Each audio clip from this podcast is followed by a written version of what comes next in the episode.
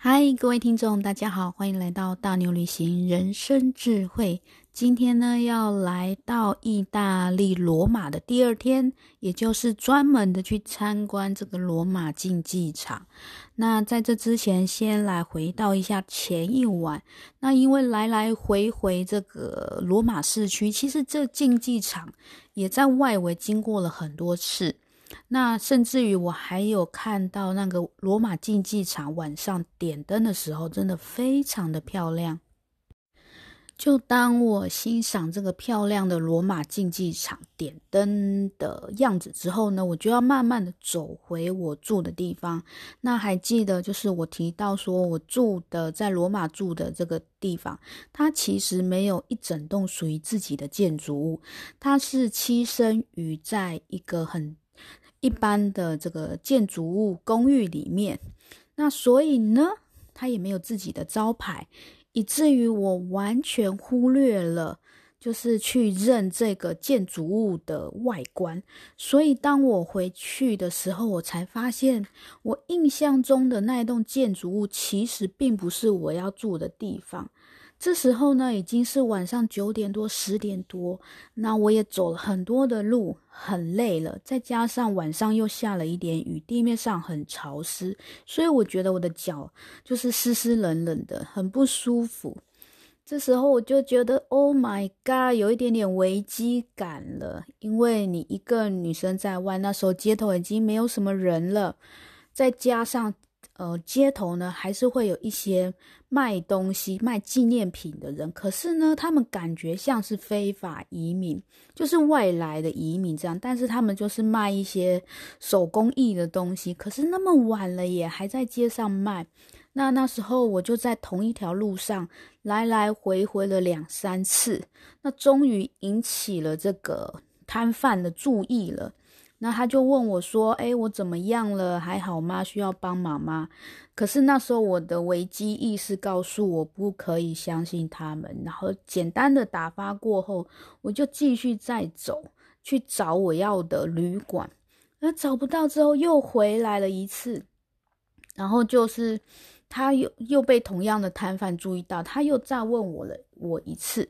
可是危机意识之下，告诉我，还是不能相信他们。于是呢，我就是告诉我自己，在这时候越是危机，越是困难，越是辛苦的时候，你越是要坚强，而且越是要理头脑清晰，理智要够理智。所以我又在脑海里分析了一次，就是我早上出发的时候经过了哪些店，有什么印象。慢慢的、慢慢的去追回我出来时路线的记忆，终于在折腾了很久之后，我终于找到了我的旅馆，我住的地方，然后就终于能放了一口气。可是呢，提到说我之前就是遇到那个很像移民、非法移民的摊贩嘛。但是我就是经历过一些经验跟时间历练之后，发现他们真的只是想要关心我，然后看我过得好不好。那我觉得有可能是因为他们也是隶属于同样的背景吧。然后当下发现他们是真的好意的时候，就觉得嗯，还蛮不好意思，之前误会他们了。不过呢，真的是呃，看过一些社会案件之后，就觉得真的出门在外。防人之心不可无，一切谨慎。但是在啊、在第一时间的对待，我们可以一样，就是用礼貌对待，不需要说很不客气或是怎样，就是给彼此保持了一一条线吧，就是保持最基本的礼貌限度。我觉得都是就是像。古人讲的什么呃什么做人留一线，日后好相见这样，然后就觉得当他们发就是当我发现他们真的是出自于好心关心你之后，就觉得嗯其实还蛮温暖的，然后也很谢谢他们，因为在那时候这路上都没有人，突然间哦就都没有人。或许啦，其他地方是有人，只是因为罗马的路其实还蛮大条的，所以你会觉得更稀疏。到晚上九点、十点的时候，其实我当我发现是我一个人，尤其是一个东方女生在街上走的时候，其实我我蛮担心的。不过还好都没有事，在就是很谨慎的状态，就相安无事的回去。回去之后就是休息，只是说我的鞋子已经湿掉，我就尽可能塞报纸啊、吹风机吹呀、或是用什么东西去弄干我的鞋子，这样子。好啦，来到第二天，也就是我正式要去参观罗马竞技竞技场内部的日子了。我就是穿上我的鞋子，然后有了一晚充足的睡眠之后，哇！这一天天气真的是让我感觉到神清气爽，或许是前一晚下了一场雨吧。那个温度就是让有点凉凉的，就是清醒了你的脑袋，再加上空气很清新。不过呢，这一天的天气很特别，它一大早起来就是有阳光，很舒服。可是你远远的又看到有一片的天空是乌云密布的，所以你就会知道，嗯，今天的天气很 tricky，就是你没有办法预测未来是怎么样。但是呢，至少当下是阳光普照，而且是感觉不会下雨。那我就是走过去。那旅行有一个好处就是，你可以在短时短时间之内。把这个古迹或者是名点变成你的邻居，怎么说呢？因为那时候住的地方就离罗马竞技场不远，是步行可以到的距离。所以我就一大早就是走路就出发去看罗马竞技场，那种感觉用走的就可以 看到世界遗、世界遗产，还有那种心心心念念已久的景点，这种感觉真的是很兴奋，百感交集呀！我终于走到这一步的感觉了，那就踏着轻松的步伐到处走。那我很喜欢自助旅行的一点就是。呃，你可以在移动的过程中，你就等于是已经可以观察到不同世界、不同人的生活情形了。这是我觉得旅行很迷人的地方。那自助旅行就可以到达这一点，不坐车，然后不怎么样，然后你就是用走路的，反而会看到更多。这是我在旅行之中比较重视的一点。然后走着走着呢，就走到一边咖啡厅。哎，我就想说，哎，我要来这边吃早餐，因为呢，我看到好多人哦，上班族都在那边吃早餐，我就很想体验一下当地的文化，就进去，然后点了一杯最最便宜的，就是他们的 espresso，然后还有一份简单的三明治，两片吐司，可能夹一点什么内馅这样子。那这是我第一次，然后就是跟。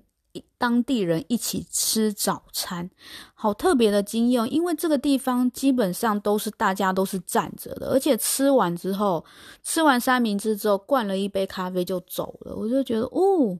好特别的经验哦，而且呢，因为在台湾，就是在早餐店吃早餐都被养大，尤其是喝咖啡，我们都一定要大杯的啊，至少要一个马克杯，或是说一个 cup 这样子嘛，就是一杯那种比比啊马克杯还要少一点点的这个，至少是一个杯子吧。可是意大利的那个 espresso。他们就是好小杯，就是一口就可以喝尽那一种。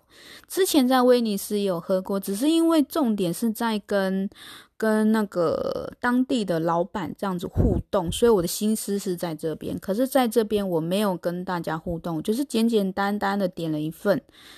点了一份早餐，然后我不知道为什么，因为在周围都是当地人的情况下，我就好怕我也被认出来是观光客哦。虽然我就觉得观光客没什么，但是我就不知道为什么那时候的心就是有一点点拘谨，很怕被认出来，所以我也尽量的学着当地人，他们做什么点什么，我就跟着做什么。那我发现很特别哦，大家都是点那个浓缩咖啡耶，好特别哦。那一来呢，我点浓缩咖啡就是不要不要就是要跟大家一样嘛。然后第二点就是它比较便宜，比加牛奶的什么或是大杯的都还要便宜，所以我也就点了一个。然后吃完早餐就觉得，就这一杯咖啡我喝完就没有了，觉得有一点空虚。好吧，那还是喝了。那浓缩咖啡就是第一次这样子的，它一颗喝下去，第一口入口的期间，你会觉得好苦涩哦，而且那种苦涩是挥之不去，因为它很浓。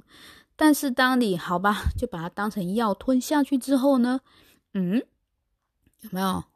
竟然呢，你会觉得回甘了。就是好的咖啡，或是它萃取的技术好的话，其实它的香味会在你入喉之后会慢慢的迸发，就是蹦出来嘛。这种感觉跟你之就是跟我之前在台湾喝这种一般的咖啡那种感觉是不太一样的，所以我会觉得，哎，少即是多嘛，有没有这种理论又出现了？就是你喝了很少，可是你可以体验到的咖啡的那种带给你的那种浓醇香，还有回甘，那是更多的，哎，就觉得，哎。喝完之后，反正好像觉得好像我也不需要说很多的那种咖啡吧，一杯就够，一小杯就够。那还有一点比较特别，是要站着吃早餐。一般而言，在台湾早餐店吃早餐就是坐着，然后悠悠哉哉看个报纸什么的。如果是早上有时间的话，那那边就不一样，简单吃完我就走。那好吧，吃完之后我就开始去。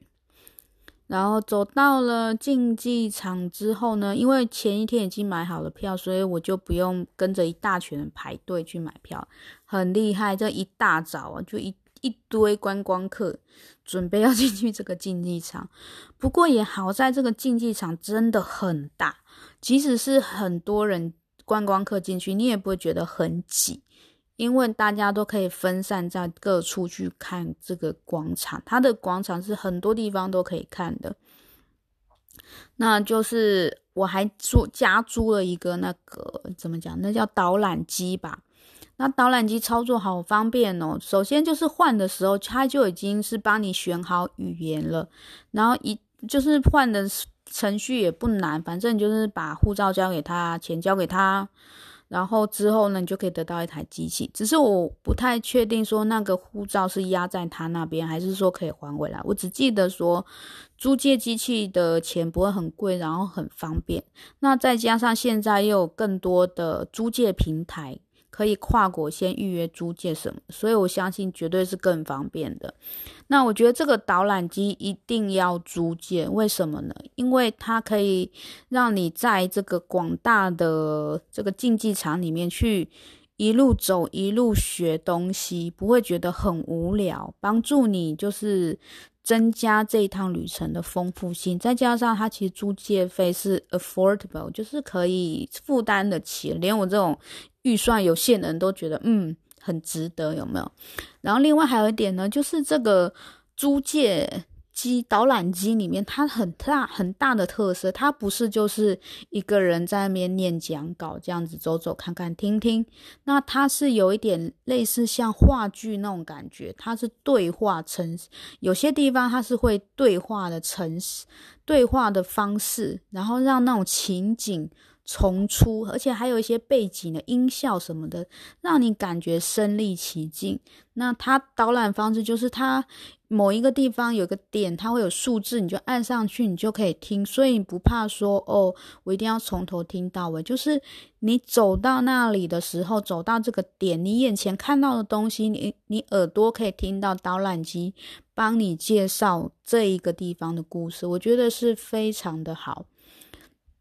而且走进罗马竞技场的时候，进去之前真的好兴奋、好紧张哦，终于要进去了。可是当进到入口的时候，因为它的地方就是石头这样砌成，就觉得好像之前在哪里看过，可能是在埃及吧。诶，就是也有这样类似的建筑，就觉得走进去之后就，嗯，好像兴奋感没有那么够。但是呢，接着呢，就是你要一直去探索这个地方，看看，诶，里面每一个洞口、每一个房间或是什么，它是做什么的，然后你去学。我觉得哇，这是这种地方，像这种情况去学历史，真的是超级开心，你会很享受在学习的当下，你就会觉得哦。真的就是真就是真正的历史教师，就是在户外啊，所以我就觉得哇，真的很鼓励大家有机会，你可以亲自到这些地方，然后去学历史，比在教室里面好多了。然后，嗯，在那边的话，嗯，就是历史历史罗马的竞技场，它真的比想象中中大。然后就是它有很多很多个小的房间，真的没有进去你不知道。那只是我会觉得罗马意大利政府真的很大方，因为像这种这么悠久、这么重要、保存这么完整的历史古迹，它竟然就是没有限制的，让我们观光客可以随意进去触摸、走路探索，诶，我就觉得哇，真的很大方，诶，也因为这样，它没有限制太多，你反而能真正的去了解这这一个古迹带给我们的感觉，也很愿意去了解这个东西，这样子，那就是最经典的，大概就是你走到了那个。室内的阳台吧，你就可以一览无遗的看到整座竞技场。而且呢，我还就是我都绕完一圈，所以会有走到最场景最视野最好的那个点，那拍下去真的很厉害。而且我想那个点应该就是以前就是就是阶级最高的人才能去看到的景致站的点这样子。那也因为那个呃怎么样导览机有讲，就是其实。整体而言，罗马竞技场它就是一个很完整的一个，就是我们现在流行的那种巨蛋体育场嘛。他们以前的人就建起来，真的很厉害。那只是说后来整个国家衰败之后，那就是。要去建其他的建筑，因为没有了材料，所以竟然动了歪脑筋去拆这个罗马竞技场，所以导致于这个罗马竞技场有一部分是缺口的，就变成它很独特的样子。所以有时候觉得，诶，残缺反而会让人家珍更有印象，去珍惜它这样子。如果很完整，可能反而不会去珍惜吧，这是我的感觉啦。另外还有一点就是竞技场里面，它有一些呃地方，像一些楼梯，真的是古迹吧，被就是有一点损坏，所以大家走路要小心。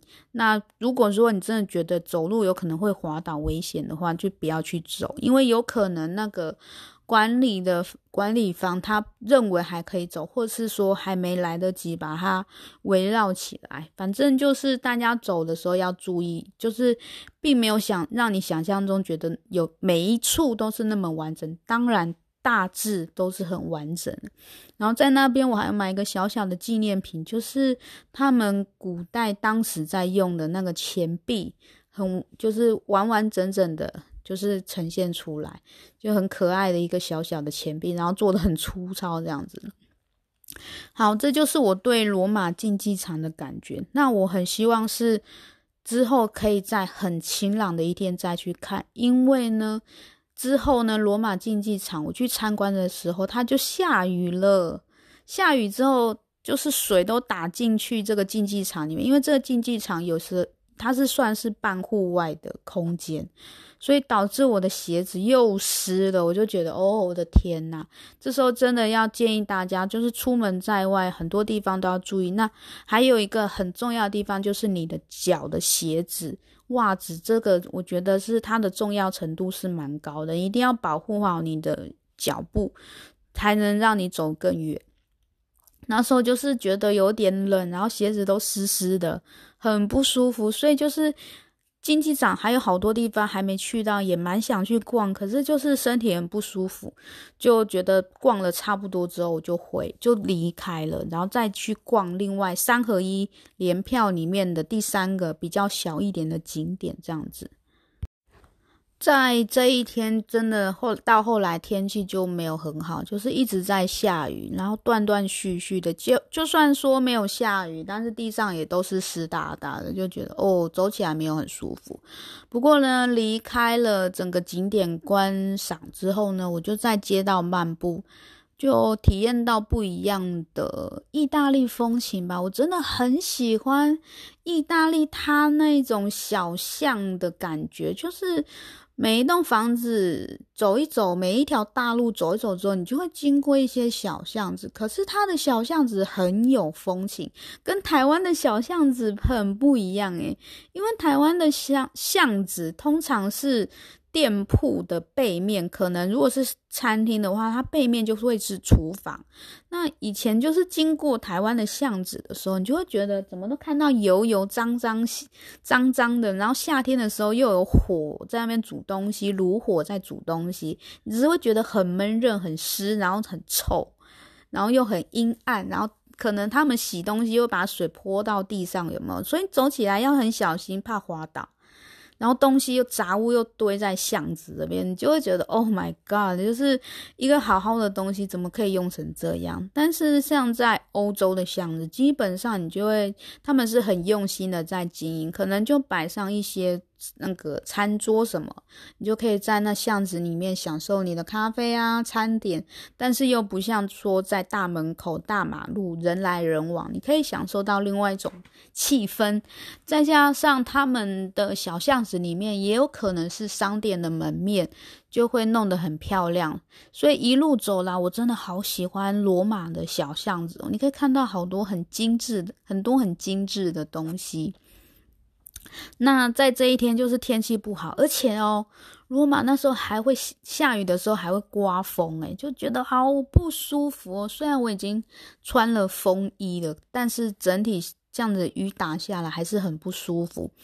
然后后来我就在地上哦看到一把被吹烂的雨伞，我看人家也不愿，也懒得去捡起来丢到垃圾桶，然后就觉得就那时候就看到就会心一笑，因为我的伞也是被吹坏了，我就觉得。哦，这边撑伞没什么用，那大家还是很辛苦的，很辛苦的，就是街上的，也就是这样子去，就是很接受这样子的天气，也没有什么啦，所以就是大家就是比较优雅的在街上走路这样子。今天这一天，我也是走了好多路哦，就是罗马很多地方都很想去看，然后都都尽量用走的。其实，在罗马跟巴黎都一样，都会有马车。就想说，如果跟长辈来欧洲的话，这些城市可能坐马车是比较好的，因为马车它的路权跟汽车是一样的，在当地，那你也可以很近距离，然后用一个比较优雅的速度去看这些景点。那还有另外一种选择，就是搭城市导览的那种巴士，有没有？只是说它的速度就比较快，停的点离景点也比较远，你还是要下来。但是对于脚力不好的，长辈或是其他人，你可能坐马车也是一种选择。还在这里，罗马这边也蛮常看到马车这种观光导览的方式。再加上那边都好多石头路哦，所以或许吧，马车也蛮不错的。然后就在这边呢，即使是下雨哦，但是它雨没有说一直很。大雨一直下，就是下一下停这样子，所以一停的时候呢，就会出一点点的太阳，然后那种光线让整个城市的市容有一种那种神圣的感觉耶，就是它有点金黄的光线，其实会洗涤整个城市，然后再。照明很漂亮啊，其实我觉得下完雨后的罗马还蛮美的。如果说有一点点阳光下来的话，天还蛮亮的话，所以我也趁机看了他们很多的政府的机关机构，然后前面也都是有很多很豪华的雕像。就是我就觉得意大利跟法国这个国家某些性格还蛮类似的。对，很喜欢，就是对于外在是蛮重视的。但是罗马路真的太大了，我这一天就是鞋子，因为是穿那个皮鞋，有没有？只是它不是高筒，也没有办法百分之百的防水，所以湿掉之后呢，它会粘住我的袜子，我袜子也湿了嘛，然后袜子又粘住脚。所以走下，所以那一天结束回家之后，我脱下袜子，我的腿、我的脚又皱在一起的，超可怕的。再加上走的时候，袜子会粘在皮上面、脚上面，所以你就是觉得你的脚一直被拉扯，很容易受伤，可能就是可能刮坏掉、刮坏掉脚跟那一边吧。所以脚痛让我这一天走的并没有非常的尽兴。好，晚上的时候，为了犒赏自己今天那么辛苦，所以决定吃好一点，我就去餐厅吃。诶，只是因为一个人，那时候真的好害怕，我没有在意大利餐厅这样子吃过饭。不是说很高级五星级餐厅那种，就是一般的家庭餐厅，那就是也不是很懂他们点餐的规格，那我就大致的点了一份那个意大利面，然后还有加点了他们的菜，他们的小菜呢其实就是腌菜，可能他会把那个彩椒有没有大彩椒就是去皮，然后腌制过后做成一种凉拌菜。那那一家餐厅有优惠，可能就是点三道三道凉拌菜，那可能就是一个价格。那我就会想说，趁机品尝一下他们意大利当地的菜，这样子。哦，真的想起来，我好希望可以多一点点的时间再重回欧洲，或是重回意大利。每一个国家都是仔细的品尝这样子。在意大利的话，餐厅通常人服务生会问你要不要加水，那其实礼貌而言是应该要点水的。可是那时候我就觉得奇怪，为什么就是水还要钱这样子？就说我不用了。现在想起来有一点失礼啊。就是如果说，嗯，即使是我们自助旅行，但是有些地方，呃，能符合当地的礼仪，还是去符合会比较好。因为吃下来之后，我就觉得好像没有配水，蛮单调的。那东西吃起来之后就觉得。嘴巴很干，有一点水会比较好。那当下就是直觉直觉的是以在台湾的生活经验以及金钱去做考量，免去了水。在台湾的生活经验就觉得说水为什么要买？那还有一点就是，就是说。呃，这个金额也不是很便宜，要好几块欧元吧，我记得，就觉得，嗯，那我还是把那个买水的钱省下来，多点一道菜好了。所以就是这样子，那也还好啦，服务生也是因为我外国人吧，并没有对我那种臭脸相向，那只是我觉得吃起来蛮尴尬的。好，大概呢就结束了在罗马的第二天了，看到了竞技场，真的觉得。好不得了，这个地方。那我也希望说，大家都能好好的爱惜这个地方。大家之后有机会去的话，都还可以再进去。我很怕说封起来了，因为它是古迹。那后来呢，我本来还要再去逛那个西班牙阶梯的，那因为时间的关系，就改成隔一天再去。西班牙阶梯就是西班牙广场，意大利罗马还有一个景点叫做西班牙广场。这个地方呢，在那个很久以前的电影院，好莱坞电影，呃，罗马假期里面有出现过。我也是。看了那一部电影之后，就也很想在那个阶梯上吃冰淇淋。但是呢，后来多年之后呢，这个罗马政府就把这个地方封起来，你没有办法坐在这个阶梯上吃冰淇淋的，因为这已经是个古迹，怕大家再走来走去、走来走去，就把这阶梯踩烂了之类的。所以我也很庆幸，在那时候去都还可以正常的在这阶梯上吃冰淇淋，享受的气氛。那这个地方呢，我们就留到明天再讲。那明天呢，就是要去了梵蒂冈了，这一个国中国，它就不是意大利了耶。明天我就要坐捷运出国。